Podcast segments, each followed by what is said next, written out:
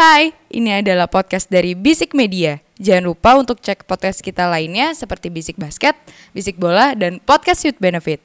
Oh iya, jangan lupa juga follow Instagram kita di @bisikmedia.id. Oke, selamat mendengarkan.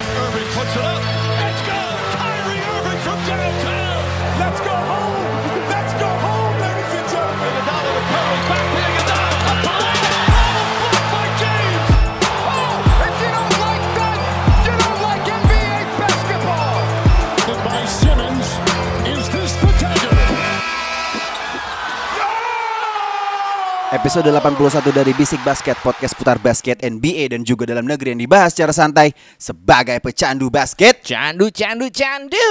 Agak mundur di hari Selasa kita ngetek ya Ji ya. Yoi, nggak apa-apa. Ya seperti biasa ditemenin sama gue Dimas Yoda Eke Dimsu Dan udah ada Ramzi Alam Eke Duzi Eke Komeng Eke Remja Eke Jontor Jeger Jeger Jeger Boom, boom, boom. Wiki wiki wiki wiki Gak tau gue Wiki Wikipedia. ya. Gak tau pokoknya harus beda aja Harus, Harus beda, beda, aja Biar harus ada biar biar seger aja gitu ya Iya, jangan weh weh weh. Apa tuh kenapa emang? Kayak komeng yang asli dong. Emang gitu ya? Oke deh, makin absurd gue akan eh, seperti eh, gak- kita nggak berdua lagi nih, Yoi, ya kan? Udah yoi. beberapa episode kita berdua mulu. Oh, oh. Harus ada tertwilnya. Iya, cila tertwil. Kembali, udah ada Mas Didi. Apa kabar Mas Didi? Yo. Malam, pagi, siang, sore teman-teman. Iya. Yeay. Oh ya bener ya pagi siang sore malam ya. Iya. Soalnya kan kita nggak tahu nih oh, pendengarnya tuh lagi hari apa dengerinnya. Mm-mm. Nanti kalau kalau nggak pakai siang malam, nanti jadinya restoran Padang. Pagi sore. Pagi, sore. Boleh pagi sore kalau mau sponsorin ya pen- rendang-rendang juga nggak apa-apa ya. Kita terima kok. Kita terima. Adlibs adlibs juga ya apa mau apa ya. Mau mau satu episode ngomongin rendang juga nggak apa-apa. Yuk. Oke, deh, kita jangan ngomongin rendang. Kita ngomongin Iya. NBA nih. Mm. NBA udah minggu depan nih main ya. mm-mm. Yoi. Ini akhirnya gitu loh. Tapi gue melihatnya preseason juga makin apa ya? Agak eh, agak fresh aja ngeliatin beberapa tim dengan eh, dengan roster barunya dan juga udah beberapa tim juga gue melihatnya yang yang sebelum yang sebelumnya juara juga kemarin gue nonton box juga ya ya ya udah di performanya mereka lah cuman Iya. kayak gimana ya tapi gue pengen ngebahas aja yang tim yang beberapa roster yang baru aja ya. Ah. ini beberapa ini tim ini nih dari kemarin kita singgung mulu nih Ji Hmm. Siapa Chi- tuh? Chicago Bulls nih. Maksudnya kan kemarin di episode kemarin gue udah bilang eh, Iya. Bulls nih bakalan fresh banget nih dengan dengan backcourtnya mereka kayak gimana ya Hmm. kan. Dan terbukti walaupun cuman eh, menang tipis ya dari Yoi. Cleveland ya. Menurut lu eh, men- ke Mas Didi dulu deh. Menurut lu gimana nih Mas Didi? Kalau kemarin kan gue udah berpendapat sama Ramzi eh, Bulls nih bakal jadi something yang akan contending. Ya kita nggak ngomongin untuk di playoff dulu ya. Maksudnya di regular season mereka akan mungkin agak berbicara banyak. Menurut lu untuk Bulls sendiri gimana nih untuk menghadapi musim depan? Kalau musim depan sih, gua ngelihatnya Bulls akan menjadi sangat interesting ya, Yap. Eh, dengan dengan komposisi backcourt yang seru banget ya. Ada Zach Lavin dan juga Lonzo Ball jelas. Eh, belum lagi adanya dengan kedatangan DeMar DeRozan yang jelas Yap. Juga akan jadi apa ya? Akan jadi satu eh, senjata yang baru juga gitu. Ya. Hmm. Tapi gue ngelihatnya buat gue sendiri kalau kita berbicara Bulls playoff dan lain-lain, eh gue bukannya meremehkan Bulls sih sebenarnya. Mungkin Bulls bisa bersaing di playoff, tapi eh, antara ya kalau prediksi gue, antara dia bisa ngerebutin spot terakhir atau mungkin dia bisa join di play-in turnamen gitu. Jadi ya Ya. eh, kalaupun lolos playoff, kayaknya nggak mungkin di peringkat 5, 6, 4 gitu. Kita mungkin di peringkat apa mungkin di barisan terakhir tim-tim yang lolos ke playoff. Mungkin Ya. itu sih kalau buat gua. Ya, di- jadi Ngeliat kayaknya rana, kayak bakalan ya ya bersaingnya sama Charlotte atau mungkin kayak Wizard gitu-gitu kali ya. Iya. Betul, bener betul, banget, betul, betul. bener banget. gitu sih. Kalau dari sisi gua eh lu tahu ibaratnya Chicago Bulls nih lagi dapat durian runtuh, tau nggak? lu? Kenapa tuh? Kayaknya rezeki nomplok banget ya. Eh, iya, karena menurut gua eh, kalau tahun kemarin itu kita tuh dapat poster ini apa namanya eh, wanted target operasi apa pencarian orang. Demar Derozan di mana? Sekarang ketemu, coy. Oh, iya, Keren iya, banget iya, sekarang iya, dia iya. mainnya bagus banget dan apa ya? Gue nggak melihat ada penurunan performa gitu loh di Hmm. beberapa game terakhir dia juga iya gue bisa bilang tetap masih tetap fresh dan ya ditambah sama Hmm. eh, apa ya unit yang lainnya juga ada Lonzo ada Zach Levine jadi dia juga ikut ke bawah gitu loh jiwa mudanya merongrong kembali Hmm. Iya, gitu loh iya, ya iya, kan iya. sedangkan musim kemarin kita nggak nggak tahu bahkan gue jujur ya gue lupa DeMar DeRozan ke- tahun kemarin di mana Di Spurs sih. Mas. Eh? Di Spurs. oh iya di Spurs Di iya Spurs. Greg Popovich kan menghilangkan dia gitu loh. Dan- Fokus sama timnas soalnya. Eh, iya dan akhirnya sekarang udah akhirnya udah ketemu dan gue sih yakin kalau misalnya Mas Didi bilangnya di play in seenggaknya kalau gue mungkin bisa finish di 5 atau di 6 lah. Iya. Tapi nggak nggak play in sih menurut gue. Iya iya iya oke. oke, Agak-agak oke. lebih tinggi sih Ah, lah ah, ah. gitu. Nah, eh, kan kalau kemarin gue sempat ngomongnya kan sama Ramzi kan ini ke, mereka akan fresh banget gitu, bahkan contending lah at least di akan menebar ancaman nanti di regular season gitu untuk di Ya. wilayah timur gitu. Tapi eh, tapi di dalam diri gue sendiri gue juga melihatnya ada keraguan gini. Eh, ini kan pemainnya ibaratnya kayak individualis di, di tim yang dulu gitu. Kayak si uh, DeRozan dia nggak carry sendiri di Spurs ya kan. Kemudian juga uh, Caruso juga kayaknya mainnya ya dia hanya menunjukin skillsnya aja loh. Dan Lonzo pun juga begi- begitu. Jadi kekhawatiran gue adalah ini chemistry yang akan dapat tapi di game pertamanya kemarin dia di preseason melawan uh, Cleveland aja gue Ya. tuh udah udah keraguan gue tuh hilang gitu loh. Chemistry-nya langsung dapat men. Passing-passingnya enak chemistry-nya dapat jadi menurut gue kayak ya ancamannya ini real banget untuk Bulls sendiri sih. Yang paling blow out tuh yang pas lawan Pelicans tahu yang Iya, iya. leading 40 poin kalau Iya. nggak salah 80 Ah, lawan ah, 120. Haha, makanya makanya Ya. uh, menarik banget kan Iya. ngeliatin uh, Bulls kayak gimana nanti kan. Kayak gitu sih Dan palingan. yang menarik eh, dari pertan dua pertandingan Bulls ya di sini Hmm. kita bicara eh, Bulls sudah ngejalanin dua preseason, which is ketemu Pelicans dan juga terakhir ada Cleveland gitu. Yang eh, cukup mencolok dari statistik yang ada tuh adalah field goalnya Bulls, di mana di dua pertandingan ini Bulls mencatat field goals total itu di atas 40 per, di atas 40 persen. Wow. Lawan Cavaliers 41 persen Mm-mm. dan lawan Pelicans mereka mencatat field goal total itu mencapai 49 persen, which is itu satu angka yang eh, menurut gue nunjukin ada improvement nih, mungkin dari shot creationnya ataupun juga berarti eh, Bulls juga mungkin udah punya penembak-penembak yang juga lebih bagus karena kalau ngelihat beberapa video Lonzo eh, mechanic shootnya juga Iya. kayaknya Eh, makin eh, baik ya. iya. Makin baik ya, makin baik ya. Kalau gue sih bilangnya Betul. membaik aja, tapi masih sama. Kalau makin kan seakan-akan kayak berubah drastis ya. Iya. Kalau gue lihatnya membaik Betul, aja, masih sama aja. Tapi efektif gitu kan. Maksud Iya. maksud kalian gitu Ya. kan. Masih efektif gitu loh.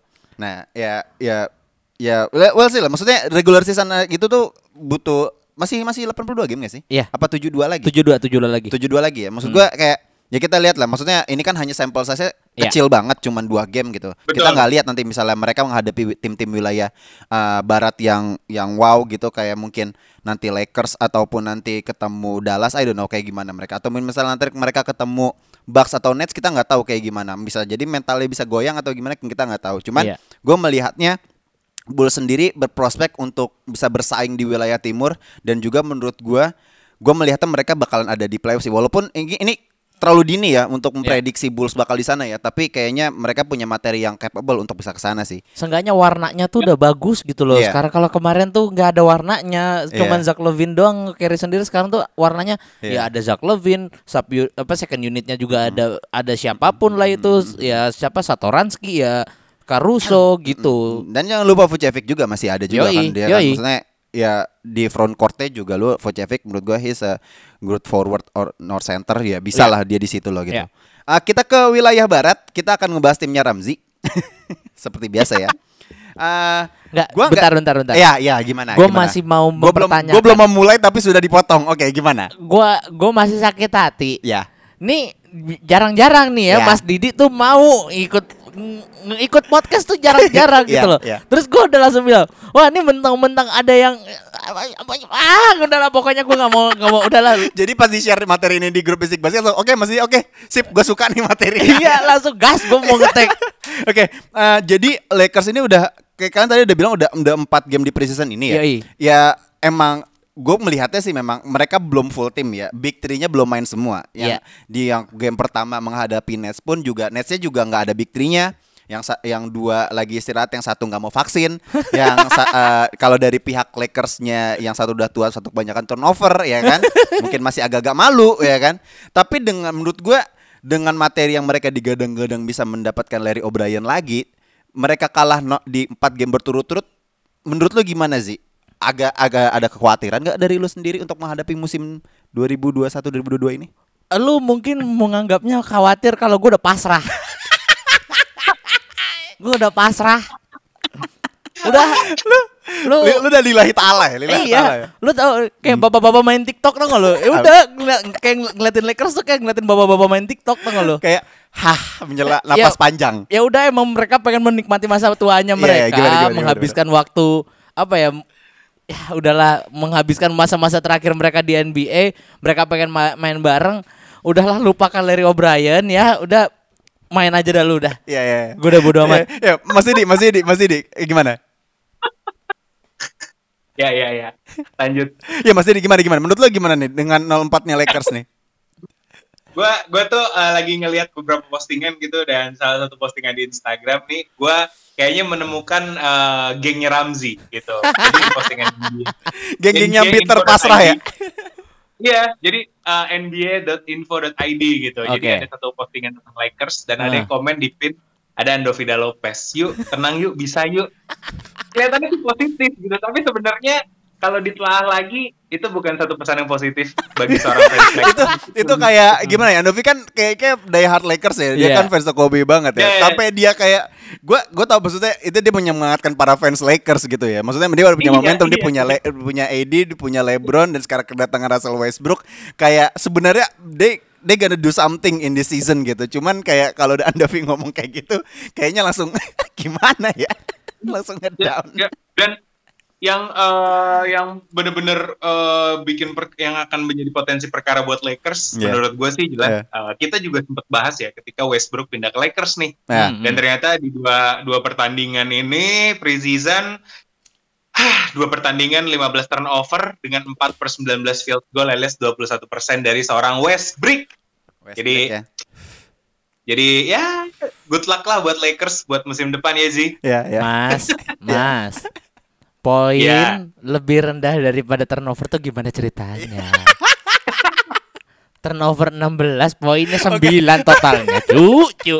Oke, gue lanjutin. Gue lanjutin. Ini masih menarik nih ngomongin Russell Westbrook ya.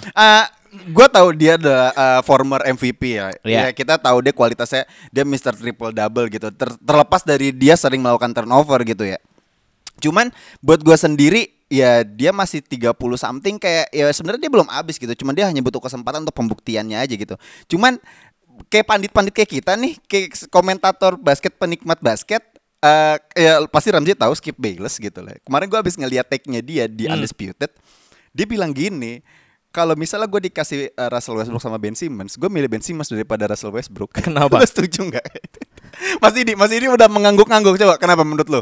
Lu lu Ya, cap or jelas. no cap untuk uh, statementnya si Skip Bayless? Gue juga setuju sama Skip Bayless dengan mereka lebih mending Ben Simmons ya karena Ben Simmons di luar permasalahan pada mentalnya dia, Ya. tapi eh, Ben Simmons jelas adalah fasilitator yang jauh lebih baik dari seorang Westbrook gitu. Loh. Jadi eh, mungkin dengan komposisi Lakers yang sekarang, Hmm. which is eh, mungkin untuk seorang shot creators atau catch and shoot, Hmm. mungkin masih lebih ada ya dibanding sama seorang playmaker. Karena Ya. gue nggak tahu deh Hmm. dengan point guardnya ada seorang eh, Russell Westbrook dan Kendrick Nunn harusnya ya. Kayaknya Iya, Kendrick Nunn tuh juga point guard. Hmm. Ya. Gue nggak tahu Lakers ini akan seperti apa sih aliran permainannya gitu. Jadi kalau ada Ben Simmons yang eh, secara perimeter defense lebih bagi, eh, fasilitator yang lebih baik, kayaknya mendingan Ben Simmons sih. Jadi Hmm. setuju sama Skip Bayless. Nah, lu kalau lu sih, Kalau gua lu kan rent free banget nih Skip Bayless ya kan? gua yakin Russell Sampai ke Westbrook bawah mimpi. Iya anjir. Kalau gua gua yakin Russell Westbrook musim ini bukan triple double lagi. Apa tuh? Tapi quadruple double. Tapi turnover. Per points, Ah. assist, rebound, turnover. Itu stat stat seasonnya tuh kayak begitu. Iya, iya, iya. Dan kalau misalnya dibandingin sama Ben Simmons, nggak lebih baik dua-duanya sih. Mending Iya. waktu itu lu ngambil Kyle Lowry anjir. Iya, iya, iya, iya. Sumpah iya. deh. Ah, Ya, ah, ah, gua ah, ini ya. ah, Ini ah. mungkin ide ide liar gua. Hmm.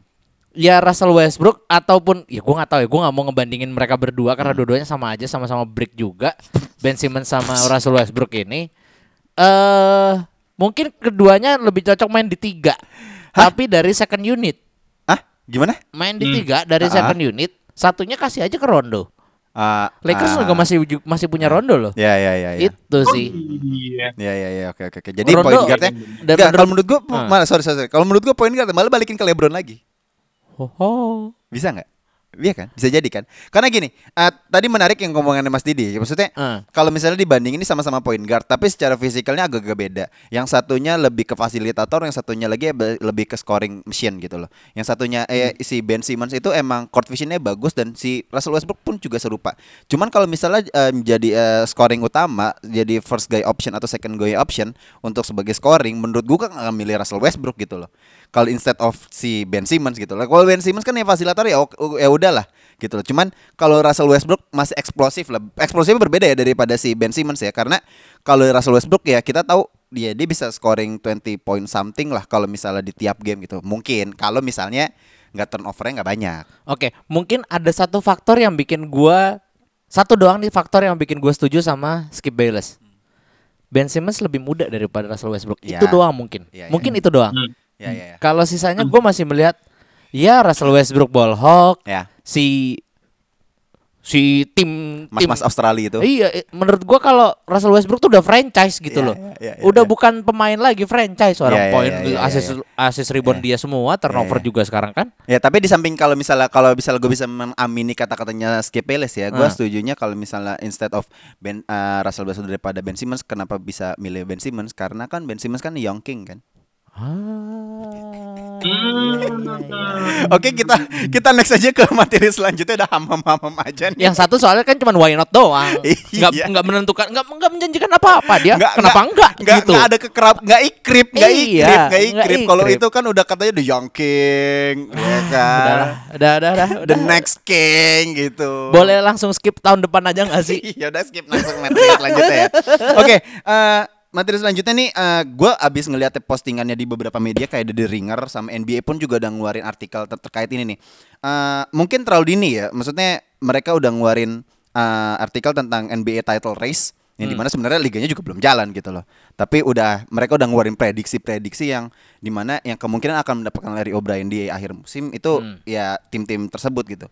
Sebenarnya ini juga menariknya karena ya mungkin karena bursa taruhan juga ya yang Yoi, bisa untuk yoi. menaikkan uh, kemungkinan-kemungkinannya bermain lah bandar-bandar itulah. Ya ingat uh, judi itu tidak baik ya. Iya, sih uh-uh. jangan sampai ini. Kita cuma hanya kebutuhan konten aja ya. Mm-mm. Uh, jadi gue melihatnya di uh, artikel NBA dan The Ringer itu uh, uh, oddsnya si Nets itu lebih besar jauh banget daripada Lakers sama Bucks yang di mana Bucks itu adalah uh, defending champion gitu. Iya. Menurut lu sih, lu setuju nggak dengan oddsnya Nets itu kalau nggak salah sekitar 72 persen itu mereka bakalan dapetin trofi gitu di akhir musim. Gue nggak setujunya karena Bucks ada di posisi 3 dan kalau nggak salah 17 persen, eh 7 persen doang bahkan Iya, ya. iya, iya. Tujuh Kecil persen banget, doang kan? dan kecil banget.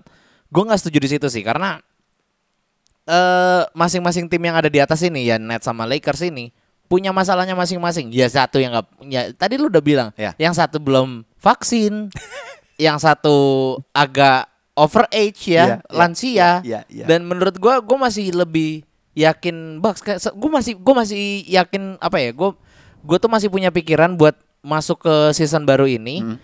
Gue yakin kayaknya gue pengen banget Bucks tuh dapat dua kali gitu loh.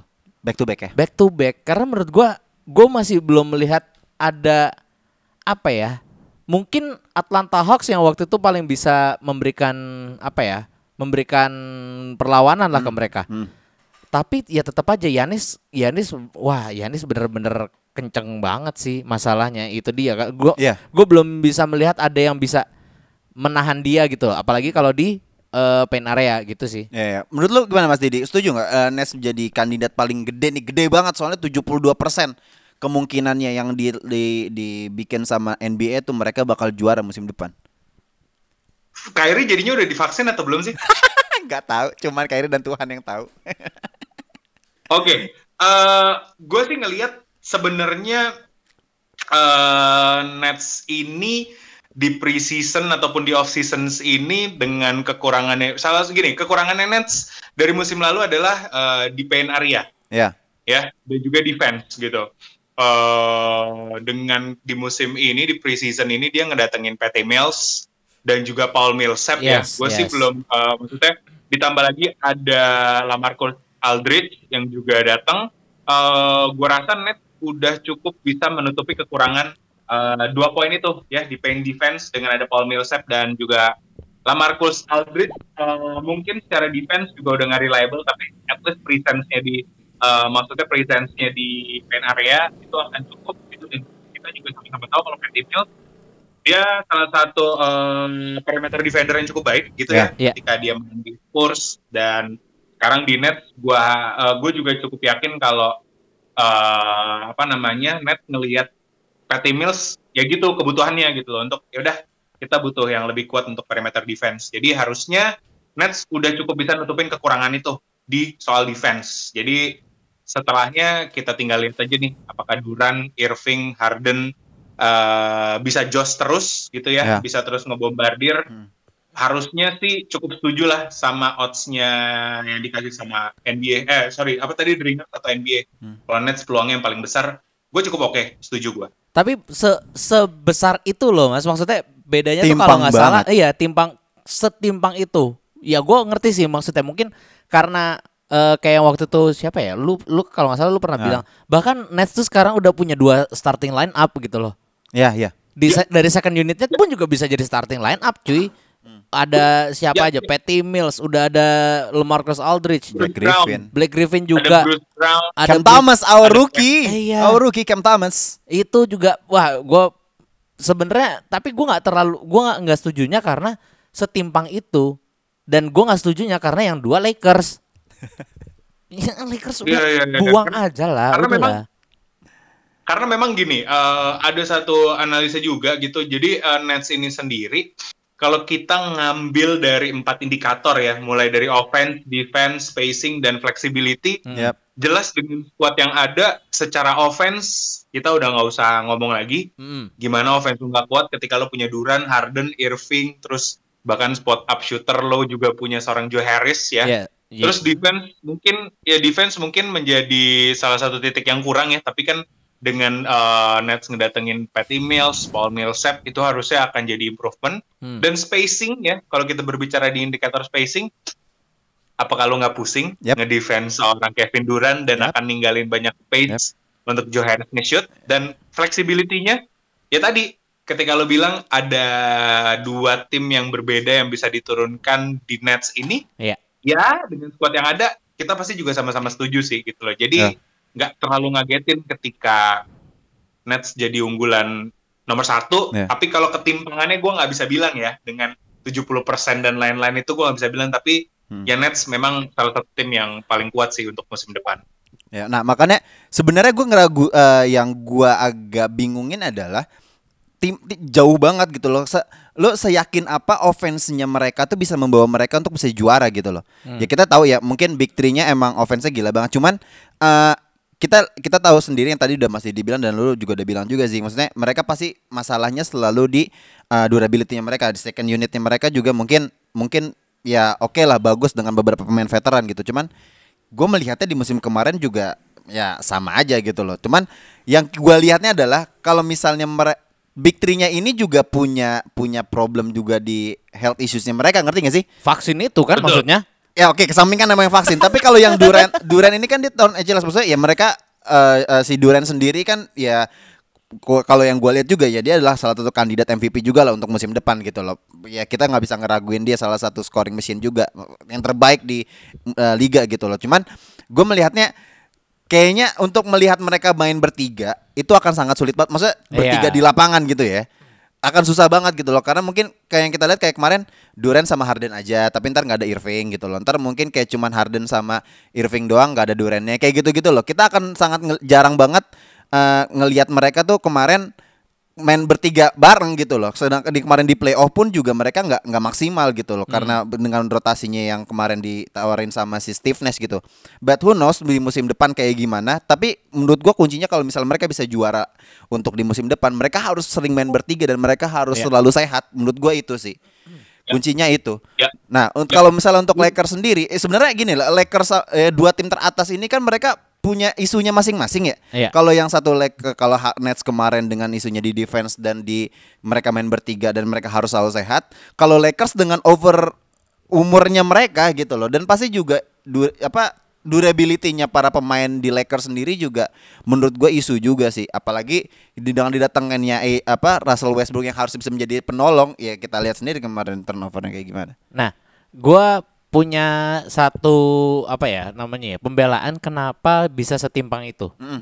Gua ngelihatnya Brooklyn Nets Mm-mm. itu menjawab masalah-masalah mereka Ah, oke. See. selama musim kemarin. Ya. Lakers Ya. menambah masalah mereka. Oh, Ya. jadi menurut lu dengan merombak merombak semua point, pemainnya itu menurut lu menambah ya menurut lu ya? Ya, Men, good point. Caruso hilang. Ah, ah. Terus siapa lagi? Ya KCP oke lah, i- hilang. Enggak, enggak, enggak, enggak kayak kasih. Eh, yaudah. Kusma. Enggak Kusma i- mesti hilang. Kusma sama KCP emang mesti hilang. Iya, iya, Montrezl Harrell deh. Montres, ah. Montres. Terus siapa lagi? Eh Mark Gasol hilang. Eh, Mau, mau ngandelin siapa lagi? THT doang dari yang Ya. tahun kemarin. THT. Menurut gua gue loh. Iya, Ya. THT. THT cedera. Mm. Ya, cederanya cuman jempol Enggak tangan cuman sih. dong, enggak Eh, cuman. Iya sih, ya udah. Dua bulan, Pak, itu, Pak. Ya udahlah, intinya THT juga ya lagi nggak fit juga. Hmm. Dan ini menurut gua sekarang ya jauh lah, udah udah jauh banget menurut gua eh, Nets sudah bisa menjawab masalah mereka sedangkan apa eh, Lakers ya nambah masalah balik lagi itu dia. Iya, iya, iya. gue iya. sih menurut gue sih itu. Ya, ya. Mungkin gini ya, kalau kalau kita ngelihat ya musim kemarin mungkin big three-nya udah ada nih, udah Hmm. udah udah udah udah bermain gitu. Tapi kayaknya mereka nggak maksimal aja gitu. Tapi kalau di musim depan kayaknya mereka bakal wah gua akan habis-habisan dan itu mungkin yang ditakutin dari semua tim di NBA dan mengang- menganggapnya bahwa Nets kayaknya bakal menjadi tim yang berbeda walaupun ah, mungkin core-nya hampir sama ya. Maksudnya Iya. paling nambah beberapa rookies dan juga ada ada Paul Millsap dan juga ada Patty Mills. Udah gitu loh. mm. That's it. Dan yang tadi poinnya juga bagus banget sih dengan apa menambal kekurangannya mereka tapi mereka nggak menurunkan atau mungkin bisa lebih lagi performanya dari yang musim kemarin. Menurut menurut lo gitu kali ya? Iya, iya. Iya, iya, iya, iya benar sih. Dan bisa jadi sih. Iya, iya. Gimana Mas Didi? Ada yang mau nambahin lagi? Iya, tapi kalau gua ngeliat net musim depan ini akan jadi eh, bener-bener championship or bust. Udah itu aja pilihannya Iya. Nets. Bukan ah, kalau misalnya eh, iya kalau misalnya sorry, kalau misalnya Nets emang bukannya dari dulu kayak gitu ya? dari musim kemarin maksudnya Iya, kan? I mean, come on. Gimana ayo? Ayo. Ya jadi pokoknya intinya maksud gua bener-bener Nets targetnya adalah juara, udah nggak ada kata lain. Iya sih. gitu. Iya sih. lolos ke Iya. lolos ke ke final Hmm. tapi lu Hmm. nggak dapet Larry O'Brien itu udah pasti 100% bas. Nah, itu aja sih iya, iya, pilihannya iya, buat iya, Nets. iya, Tapi gua ngelihat Nets sendiri punya persiapan dan punya arah ke sana gitu. Mereka mereka capable. Iya. Tinggal kita lihat aja nih persaingannya di Iya, iya. eh, musim Iya. depan. Tapi so sorry, gua kalau ngelihat Lakers kondisi kayak sekarang eh gue mendingan eh, Nets ketemu sama Nuggets mungkin di final. Iya gitu. iya. Ah, Kalau kalau gue pribadi sih gue malah lebih seneng ketemu Utah Jazz kalau nggak ketemu Mavericks. Oh iya, Ah, Ya, Utah Jazz, asli. sorry, Utah Jazz. Asli, Utah gue mendingan ketemu Utah Jazz karena Utah Jazz gimana ya? Kita bisa melihat Utah Jazz itu tim yang kayak mungkin kita berharap Utah Jazz akan seperti Phoenix Suns musim kemarin. Iya gak sih? Mm-mm. Tim yang bisa melangkah Ya. jauh, yang yang timnya udah komplit, yang out of nowhere tiba-tiba dengan keberuntungan tak lo udah di NBA Finals gitu loh. Kalau menurut gue itu, gue Ya, melihatnya bahwa Utah Jazz harus seperti itu gitu loh. Kalau misalnya buat Dallas Maverick, kita tahu, men, Luka Magic is beda banget. Kalau misalnya buat gue, kalau misalnya Luka bisa ngebawa Dallas dengan materi pemainnya ya, dan juga si siapa pelatih kalau nggak salah baru Jason Kidd ya. Hmm. Si Jason Kidd bisa mem- ngebina nih timnya Maverick seperti apa ntar di musim depan dan bisa membawa ke NBA Finals menurut gue itu it's gonna be good banget sih Ya.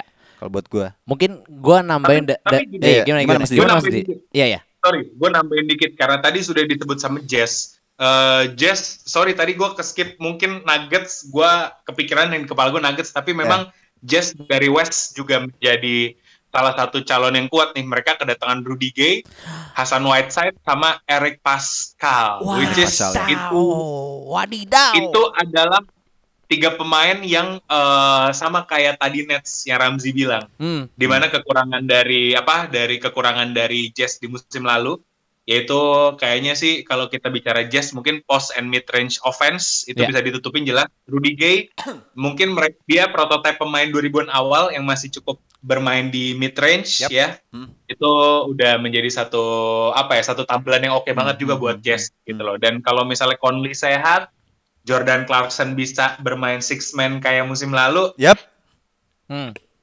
nggak ada halangan, nggak ada halangan untuk kita nggak ada Jas. halangan, benar. Oke, Benar. kalau kalau dari gua mungkin nambahin dari si eh, kacamata si pemain ketiga ini yang dari tadi kita tidak omongin, Ya. si defending champion. Heeh. Eh, gue ngeliat dari Bucks ini dia kehilangan PJ Tucker itu big loss banget sih buat Iya. gua. Iya. Karena Iya. gua tak kita semua tahu PJ Tucker gue gue selalu bilang sebenarnya kunci kemenangannya eh Bucks t- musim kemarin adalah di PJ Tucker karena dia gede tapi dia three pointnya bagus, defense di paint areanya juga bagus. Dia punya punya ibaratnya punya X factornya gitu loh di Yap. di di Bucks. Tapi di satu sisi dia juga setidaknya dapat Grayson Allen Yap. itu juga dan juga dapat George Hill, Rodney Hood, Sammy Ojeley sama Tremont Waters which is ya shooter-shooter juga dan gua akuin ini menurut gua langkah yang tepat karena gua udah ngerasa Bucks tuh udah apa ya? udah gede banget di paint area. Cuman balik lagi Ya. Tak- kehilangan PJ Tucker ini mungkin yang ngebuat eh, odds-nya itu jadi turun Ya, banget. kalau gitu misalnya gue melihatnya dari Bucks sendiri ya, di- kayaknya untuk persiapannya di, di musim yang akan datang adalah Hmm. yang di mana dia bisa eh, si pelatihnya Budenholzer ya. Yes. Budenholzer ini sendiri melihatnya biar gue merotasi di wing playernya di di backcourtnya ini kayak gimana sih? Karena yang tadi udah lo bilang poinnya bagus, misalnya front courtnya ya udah stack banget gitu loh. Yes, yes. Si Giannis sudah bisa all around, versatile banget dan masih ada Brook Lopez buat gue ya cukup lah, cukup lah untuk contending lah. Ada Bobby Portis juga, coy. Nah. Bobby Portis. We love Bobby. Oh, We love Bobby. Kalau kata Koiril uh, dari Authentic sih bilangnya mirip sama Uus. Oke kita lihat ya. PJ gimana?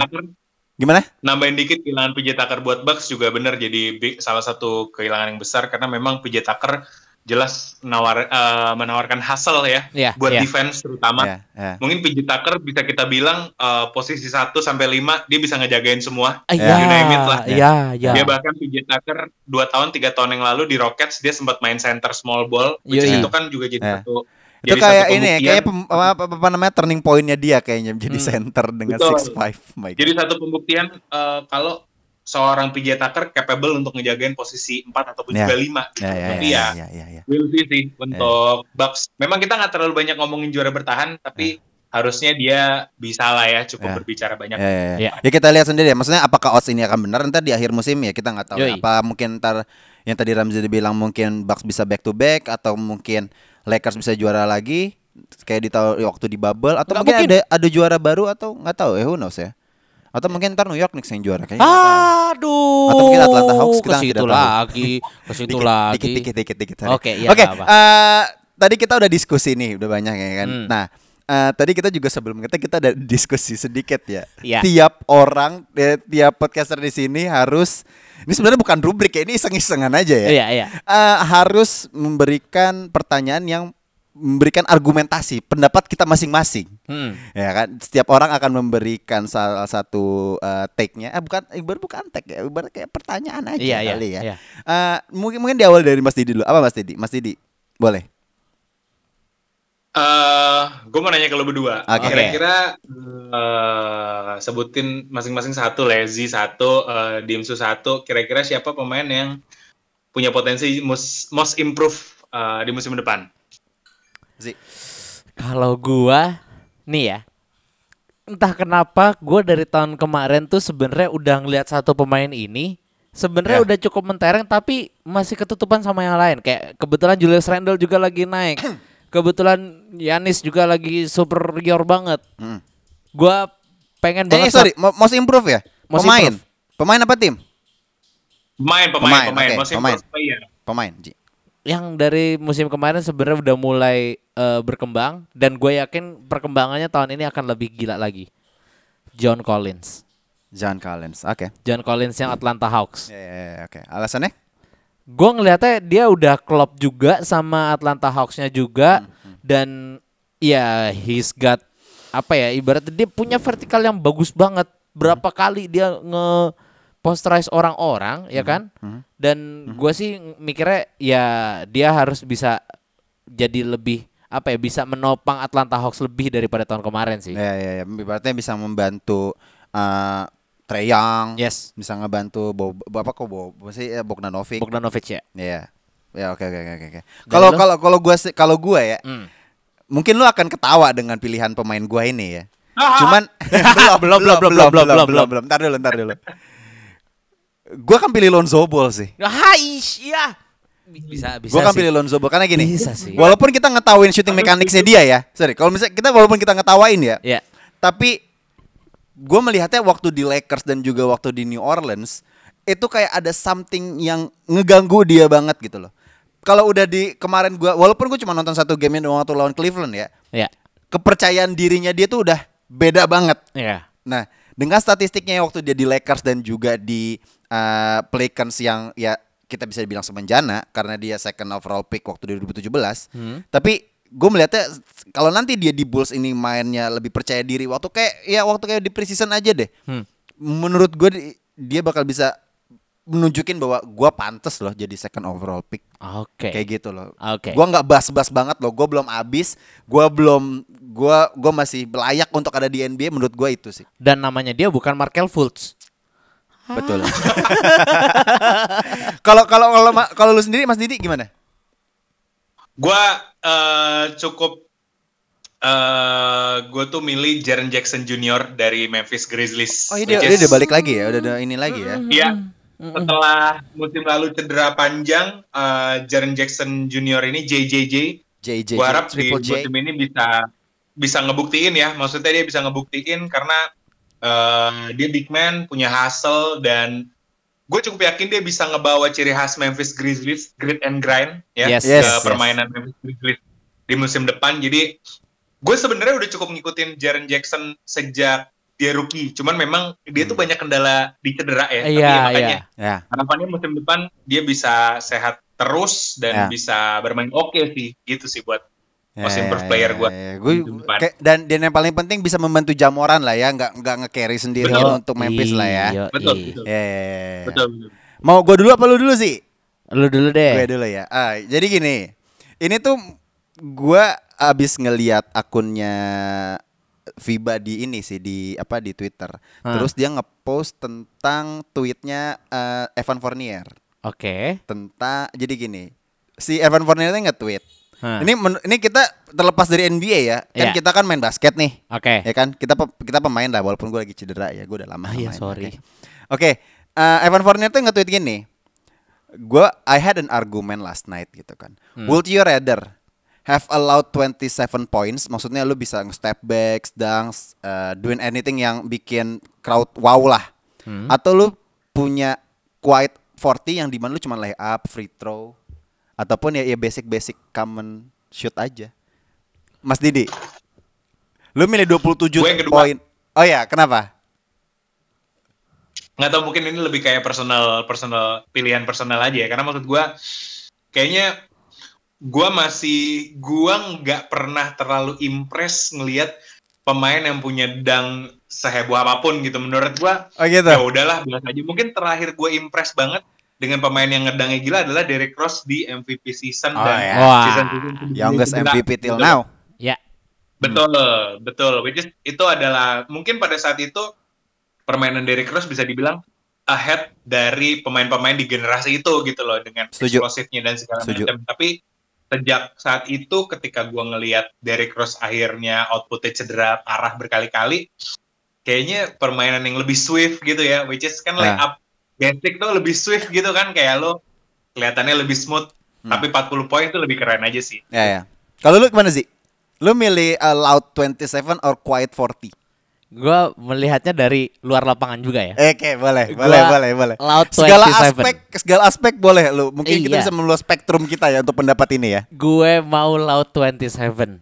Kenapa tuh? Karena gua bis, gini ya. Gua adalah orang Indonesia Iya. di mana eh, budaya basket itu belum terlalu wah banget Hmm. dan gue pengen menghibur masyarakat Indonesia ini dengan laut 27 gua dan akhirnya mereka wah ternyata keren ya Iya. basket di Indonesia Ya, ya, dan ya, ibaratnya ya, ya, ya. dengan begitu ya ujung-ujungnya cicis Ya, ya. gitu ya, ya, uang ya, gitu jadi membangun ekonomi dengan olahraga membangun ekonomi. Kayaknya lu menyetak 27 poin tuh membangun ini ya apa Iya. GDP negara ya kayaknya. ya. Setidak-tidaknya mereka melihat, wah permainannya bagus nih ternyata.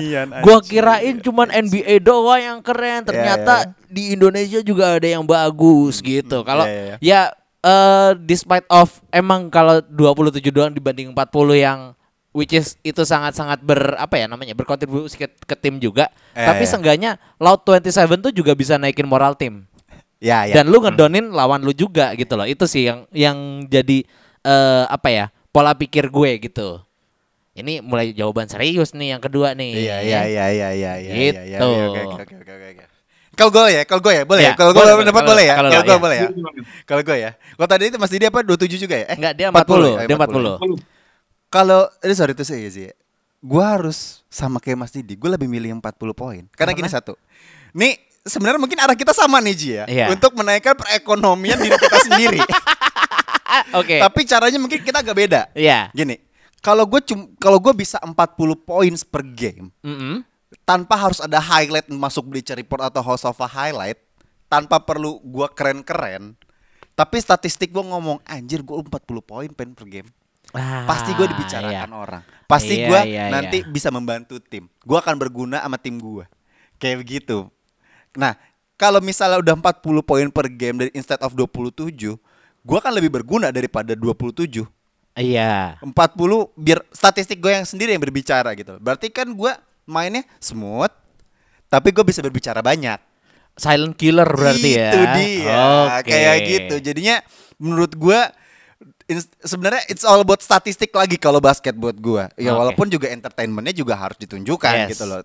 Tapi buat gue kalau misalnya 40 poin dengan hanya statistik seperti dengan gaya bermain yang biasa aja, menurut gue kayak gue bisa berkontribusi dan gue tanpa harus menunjukkan gue sehebat apa, gue Hmm. pasti akan selalu berguna buat tim gue. Oke. Kayak gitu. Menarik, menarik, Kalau gue menarik. gitu. Nah, Ramzi terakhir, lu harus nanyain apa? Ke gue ke nanya ke Mas Didi dulu deh. Oh ini berarti Ini- punya ini- dua apa gimana? gue punya satu sebenarnya, tapi untuk lu berdua. Eh, Oke. Gue tuh melihat jadi waktu pas uh, preseason ini terakhir ya kemarin, penutup ya penutup ya Penutup. penutup ya. pas preseason kemarin ada yang eh, mengatakan bahwa wah gue nggak sabar nih lihat pemain-pemain NBA dengan eh, apa ya skill set yang baru. Kebetulan Oke, oke. ada satu pemain besar yang mempunyai skill set baru, Boban Marjanovic yang udah bisa three point. Oke. Jadi pertanyaannya adalah apakah apakah Apakah Boban nih ya? Apakah ya? Apakah? eh Oke. akankah deh akankah akankah Boban Marjanovic Hmm. memiliki three points made lebih banyak daripada Ben Simmons? Ini lucu banget lagi anjing. Mas Didi deh. Ini lucu banget lagi. Ini lucu banget lagi. Gimana? Mas Didi Ayo. gimana Mas Didi? Aduh. Iyalah jelas kalau gue.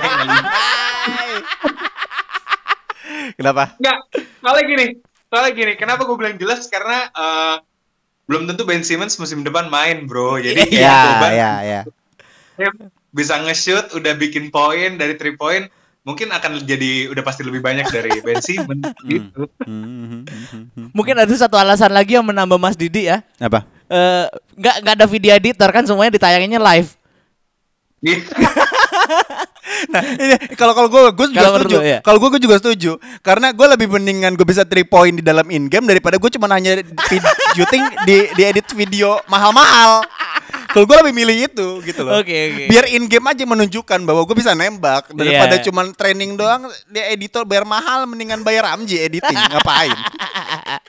Oke, mungkin kalau dari gue ya, Ya, ya. gue ya. yakin ya gue juga udah, udahlah gue udah pasti setuju udah pasti setuju nggak mungkin Ben Simmons nggak mungkin kamu nge-shoot 3 point tuh nggak mungkin Ben gitu. Simmons layup aja passing orang, udah open layup aja passing orang. Gimana itu? Wuhui.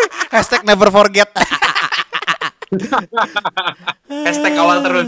kawal terus Kawal terus. Oke, gimana para pendengar bisik basket? Lu lebih setuju pendapat Ramzi ini? Ini, ini menarik banget lu coba. Lu lebih milih banyak apa? Tadi gimana pertanyaannya? akankah Ah, Boban Marjanovic memiliki 3 points made lebih banyak daripada Ben Simmons oke.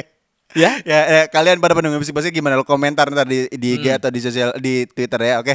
Oke, bye-bye. Gue selesaikan episode 81. Bye. dadah Bye.